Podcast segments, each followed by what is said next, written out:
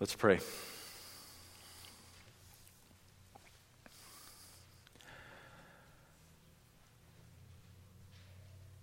Father, it is uh, an extraordinary privilege to hear you speak through the power of your Holy Spirit as we open the scriptures together. And we pray that you would take this word, as you have so many times in this church, and do, do marvelous things with it, Lord. Do things that we cannot anticipate over these moments. We thank you for the gift of the Bible. We thank you for the gift of preaching. We thank you that you've called this church into existence. And Lord, that's what we're going to look at today is, is the new birth. So would you, I pray especially, Lord, that those who are among us who have not experienced new life in Christ, that they may be born again, even in these moments as I preach. And Lord, any here within the sound of my voice who have reason for strong assurance, I pray that they would get assurance of the new birth, that they would walk out of here confident, that they would know that they have eternal life. So come and give something to each one of us now. For Jesus' sake, we ask it. Amen.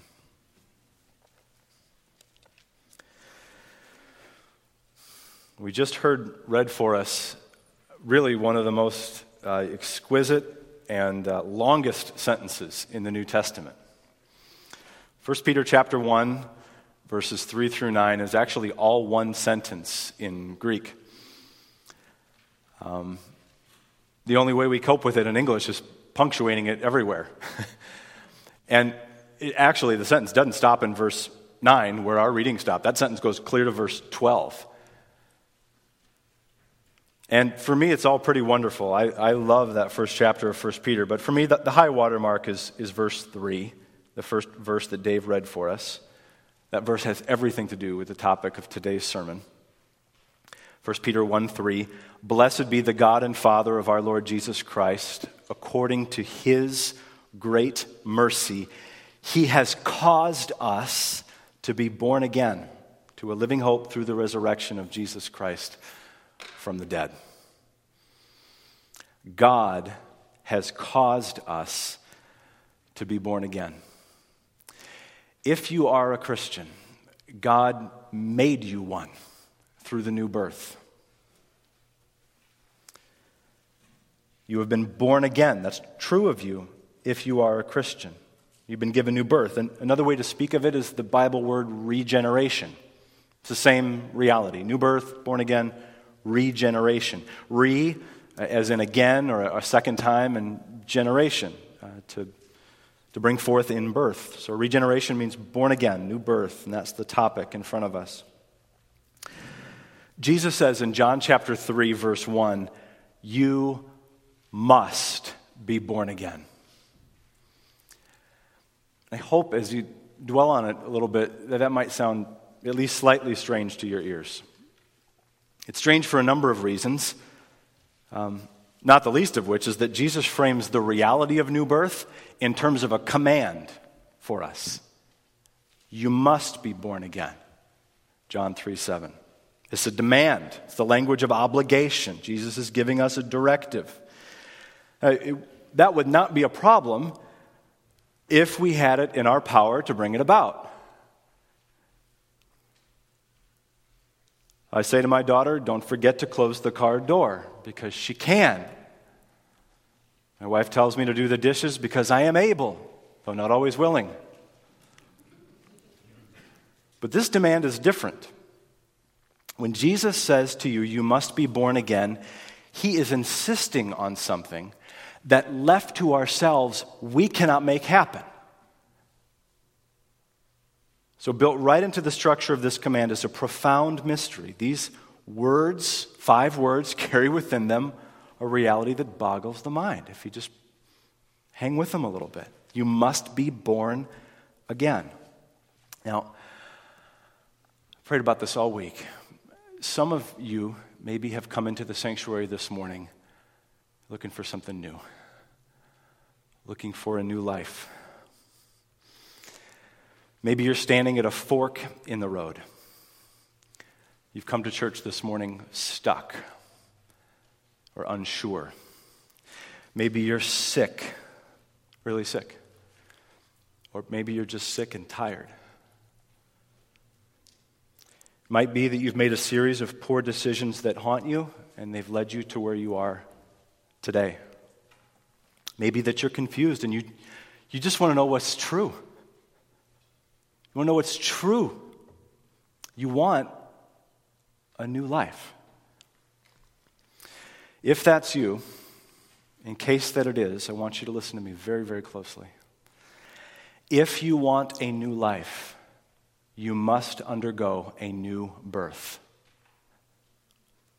If you want a new life, you must undergo a new birth. And it's at this time I'd like to draw your attention to the Gospel of John, chapter 2, beginning in verse 23.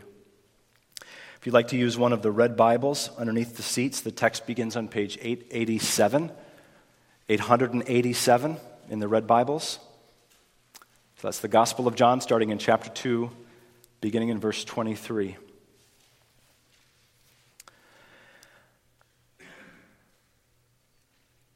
Now, when he, Jesus, was in Jerusalem at the Passover feast, many believed in his name when they saw the signs that he was doing.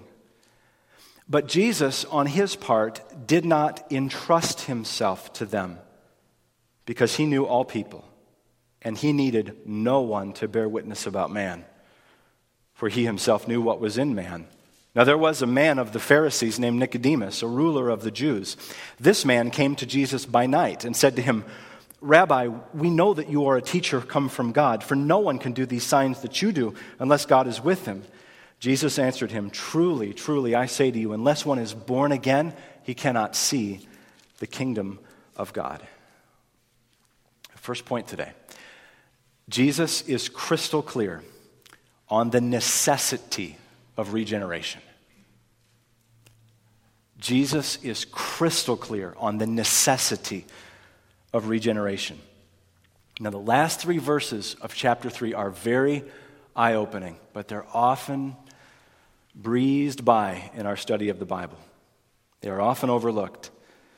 Uh, verses 23 to 25 in chapter 2 have very deep ties, both with what just came before and what is coming up after in chapter 3. So, on the one hand, verses 23 to 25 are tied to the previous passage about Jesus' cleansing of the temple in Jerusalem. So, verse 23 now he was in Jerusalem at the Passover feast. Many believed in his name when they saw the signs he was doing. It's just the next step after verse 20, 22. Um, on the other hand, these verses are intimately related to what follows in John chapter 3 because Nicodemus is clearly one of these guys. Jesus says to him, and, or rather, he says to Jesus in John 3 2, No one can do these signs that you do unless God is with him. And notice too, perhaps you caught it, the way that 225 flows right into 3 verse 1 and following. Jesus needed no one to bear witness about man for he himself knew what was in man. Now there was a man of the Pharisees named Nicodemus, a ruler of the Jews. This man came to Jesus by night. You see the, the verbal connections here, it's all tied together. So, what's this all about in verses 23 to 25? I hope you puzzle over this. Read it one more time. Now, when he was in Jerusalem at the Passover feast, many believed in his name when they saw the signs that he was doing. But Jesus, on his part, did not entrust himself to them because he knew all people. And he needed no one to bear witness about man, for he himself knew what was in man.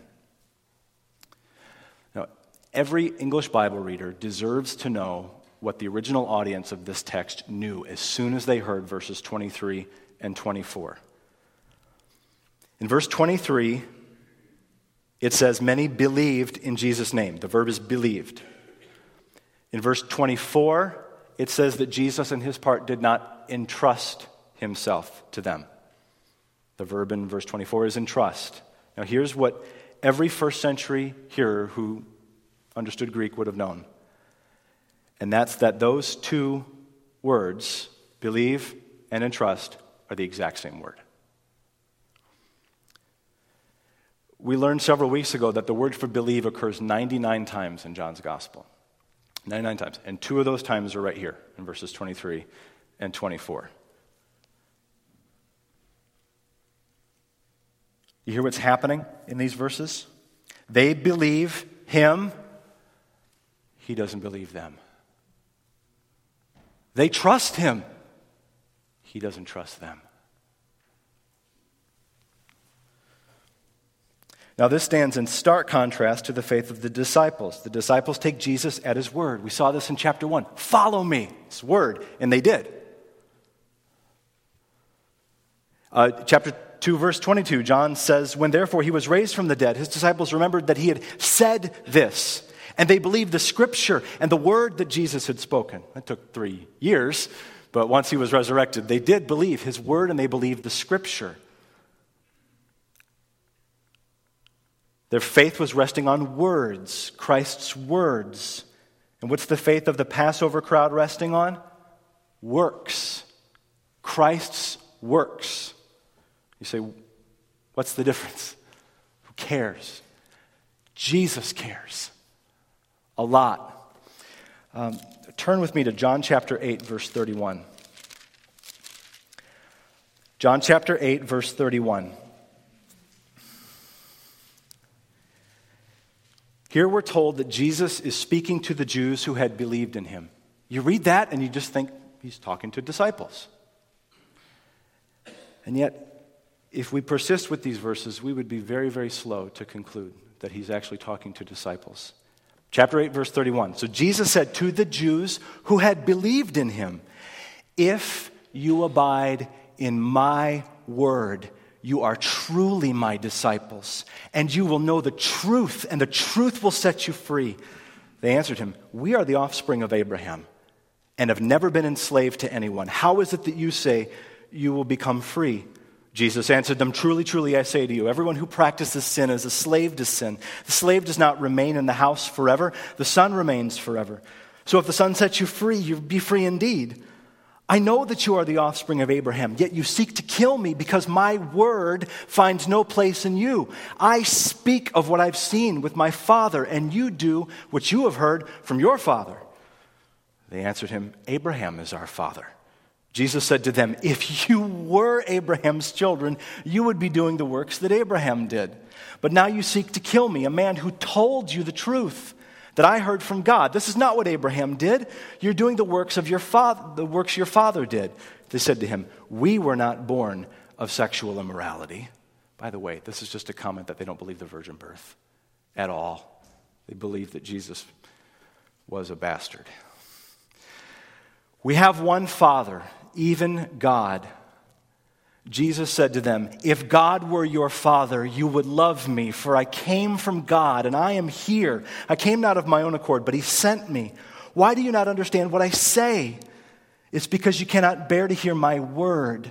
You are of your father, the devil, and your will is to do your father's desires. He was a murderer from the beginning and does not stand in the truth because there's no truth in him. When he lies, he speaks out of his own character, for he's a liar and the father of lies. But because I tell the truth, you do not believe me. Which of you convicts me of sin? If I tell the truth, why do you not believe me? Whoever is of God hears the words of God. The reason why you don't hear them is because you are not of God.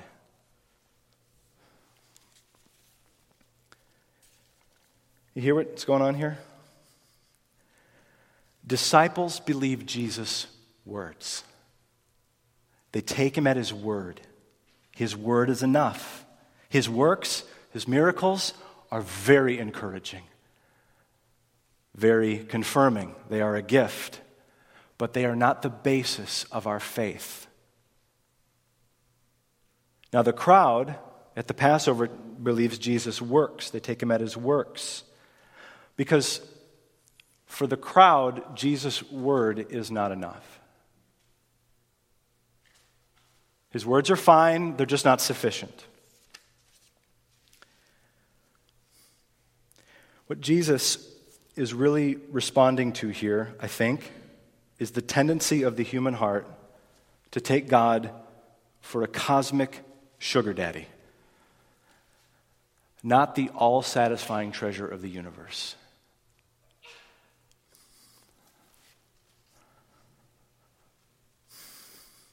This is what Jesus is discerning here in chapter 2, verses 23 to 25. Jesus needs no one to inform him of what's inside people. You know what's inside us? Jeremiah 17, 9 and 10 says, The heart is deceitful above all things and desperately sick. Who can understand it? I, the Lord, search the heart and test the mind. That's what's happening here in chapter 2, verses 23 to 25. Jesus needed no one to bear witness about man for he himself knew what was in man. Passover crowd believes uh, in Jesus, but Jesus doesn't believe in them. They trust him, he doesn't trust them. He knows all people, and he knows what we need is not moral reformation. We don't need to follow a list of prescribed activities, whether baptism or confirmation or membership or walking an aisle or praying a prayer or signing a card. We don't need to listen to certain radio stations or watch certain television stations. What we need is so deep and so searching, we can't accomplish it. We need a new birth. If you want a new life, you must undergo a new birth. Jesus is crystal clear about the absolute necessity of regeneration. Second point today Jesus is crystal clear on the nature of regeneration. Jesus is crystal clear on the nature of regeneration. In this exchange with Jesus, Nicodemus asks three questions. The first two questions are going to set up point two, and the last question sets up point three. So here's the first two questions, and Jesus answered to them. Nicodemus said to him, How can a man be born when he is old? Can he enter a second time into his mother's womb and be born? Jesus answered, Truly, truly, I say to you, unless one is born of water and the Spirit, he cannot enter the kingdom of God.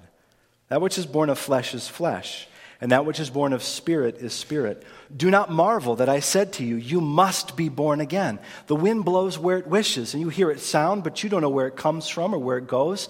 So it is with everyone who is born of the Spirit. Jesus is crystal clear on the nature of regeneration. Now, just because there's clarity here doesn't mean there's no mystery here. Uh, anyone who tells you there's no mystery in the new birth is mistaken. But don't mistake the presence of mystery for a lack of clarity. Jesus is crystal clear on the nature of regeneration, and here's the nature of it we don't do it. The nature is that it is supernature. Regeneration is supernatural, it's a miracle. If you are a Christian, you contributed as much to your second birth as you did to your first birth. In fact, a, a Christian who is proud of the, their regeneration is like a newborn baby strutting through the pediatric unit. You think that's funny, right? Well, what Nicodemus says here to Jesus is twice as absurd. What, how can a man be born when he is old? Can he enter a second time? There's a picture into his mother's womb and be born? You tell me which is weirder.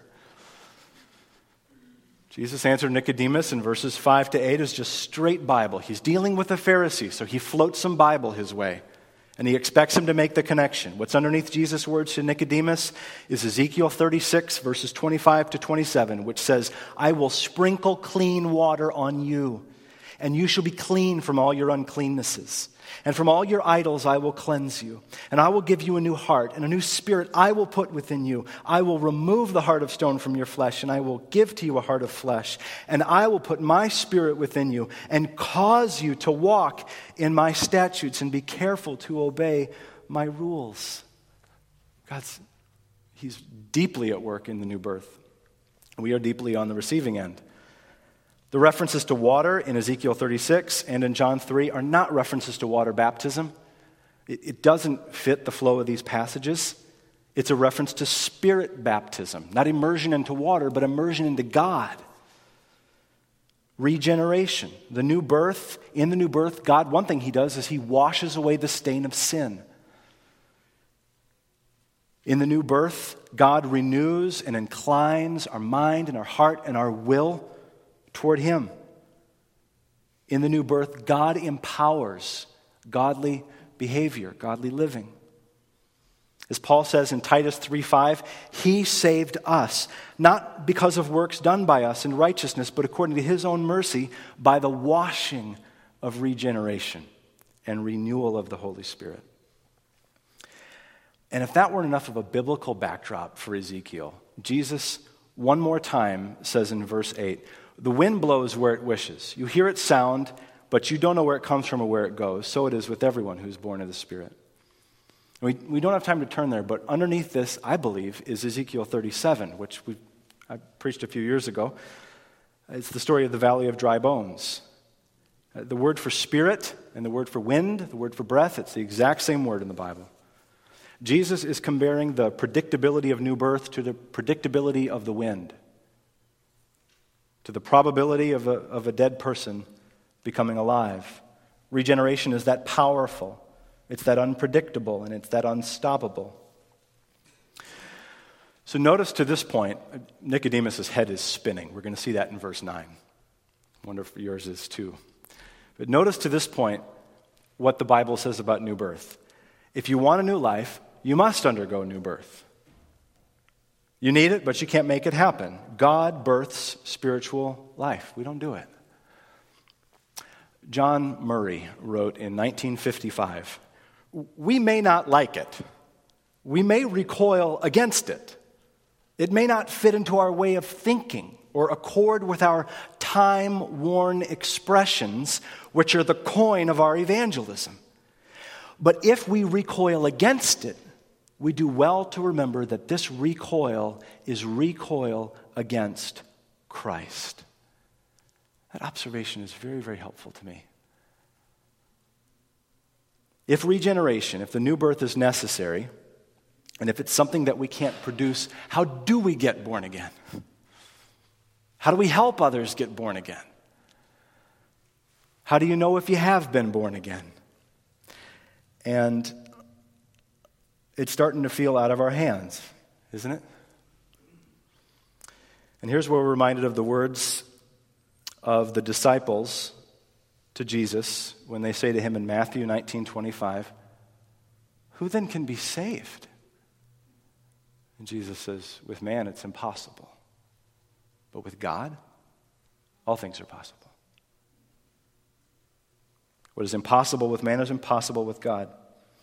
One more time, I'd like to quote John Murray, who writes Far too frequently, the conception entertained of conversion is so superficial and so beggarly that it completely fails to take account of the momentous change of which conversion is the fruit.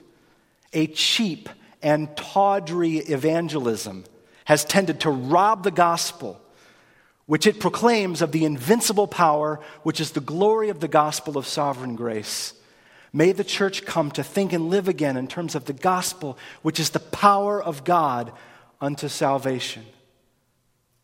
So we need it. God does it. What are the means of it? How would we know if we've been born again? Well, Jesus is crystal clear. He's crystal clear on the new life of regeneration. Point number three. Jesus is crystal clear on the new life of regeneration. Nicodemus asked one final question, and Jesus' answer to the question provides the answer to probably a number of questions that you might have right now.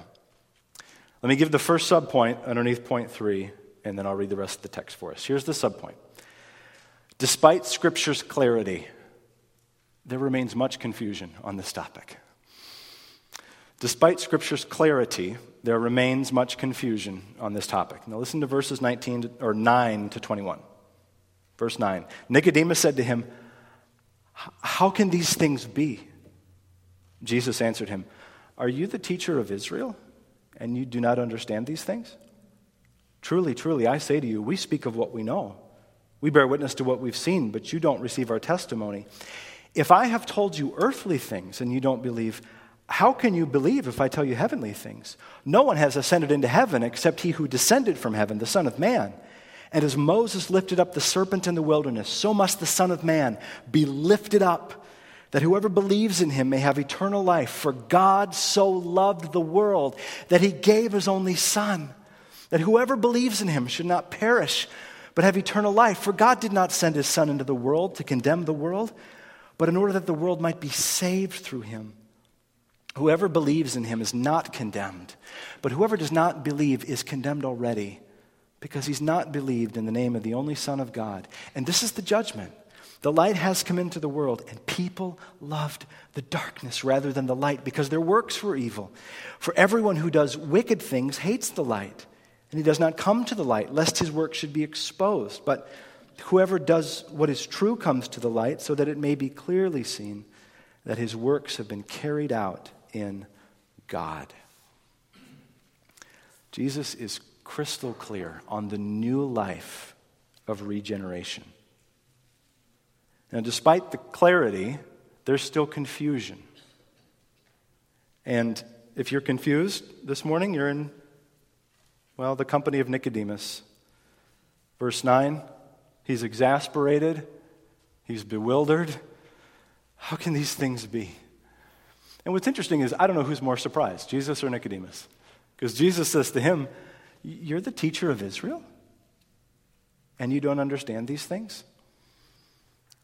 And the answer to that question is a resounding exactly. He, he doesn't understand these things.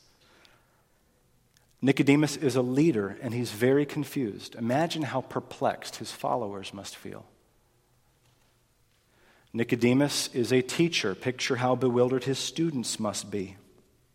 Take it to the bank. When there is a mist in the pulpit, there is a fog in the pew.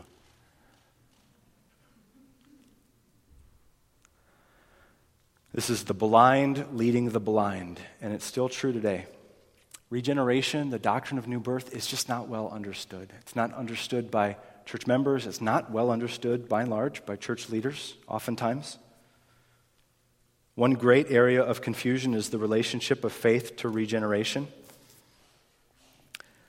It's obvious that faith is critical.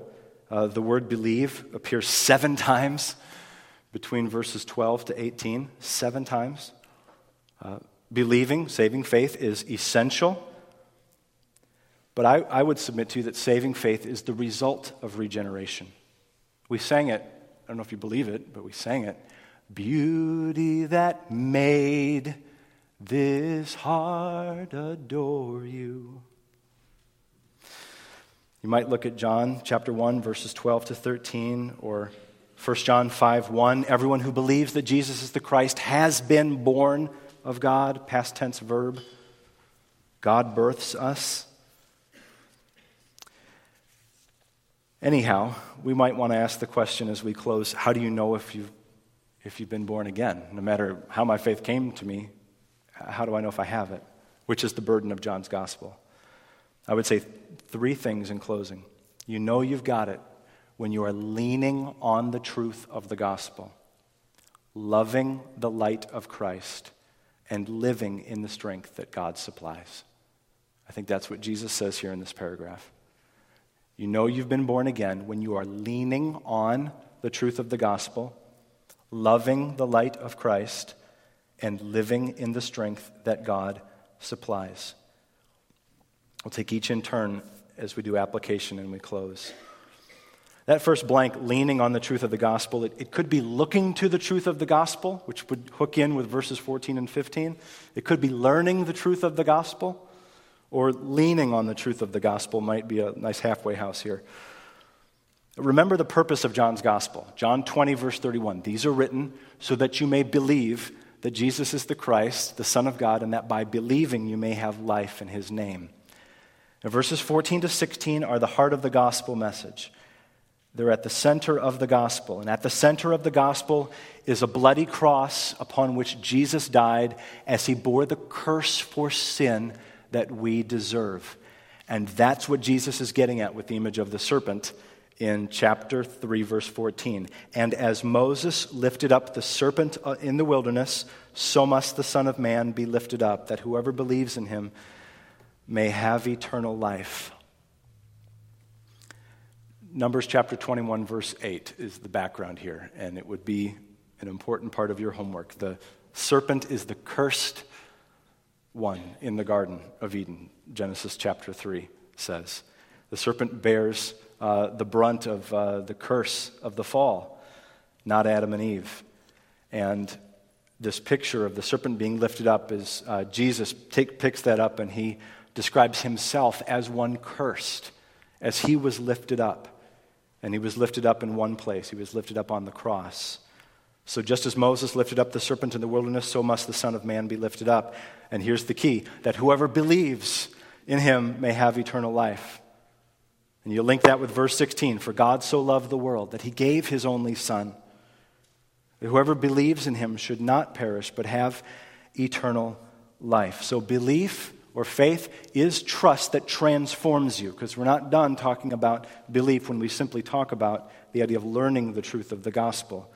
It's, it's more than that. Learning is truth, trusting, uh, rather, belief is trust that transforms you.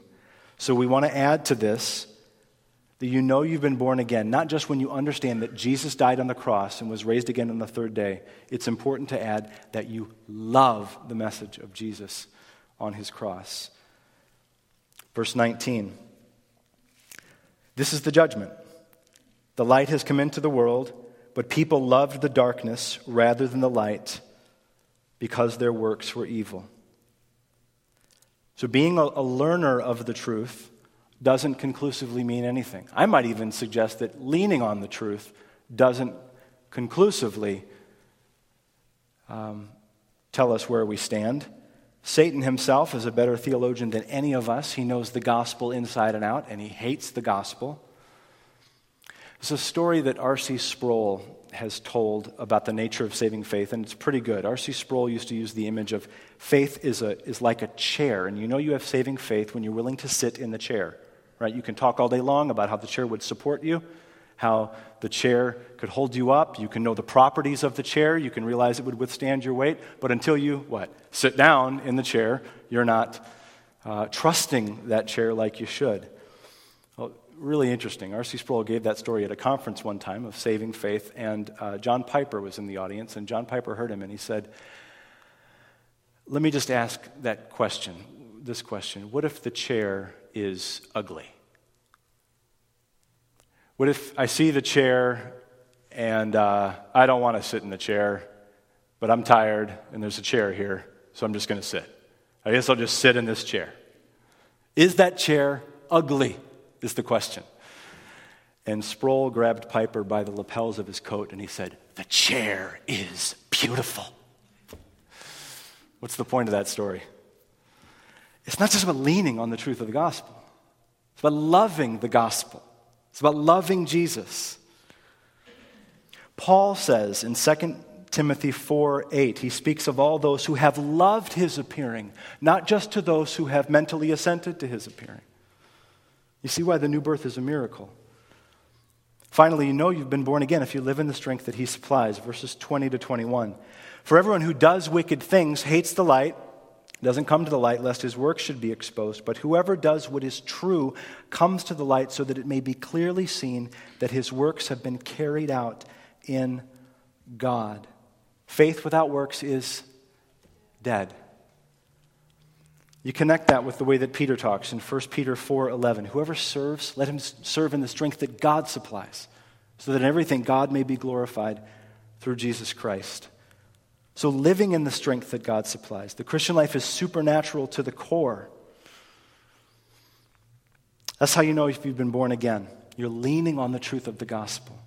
You love the light of Christ, and you live in the strength that he supplies.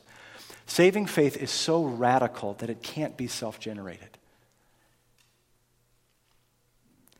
And I invite you this morning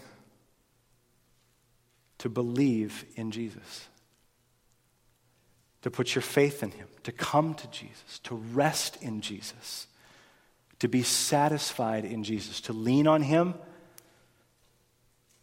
to love the light that you see, and to live in the strength that He supplies you. If you want a new life, you must undergo a new birth. Jesus is crystal clear. on the necessity of regeneration, on the nature of regeneration, and the new life that follows regeneration. These have been written so that you may believe that Jesus is the Christ, the Son of God, and that by believing you may have life in his name. Next week, Seth Brickley will open the scriptures for us and teach us more of our Savior as we look one more time at John the Baptist with a sermon entitled, He Must Increase, but I Must Decrease. Let's pray.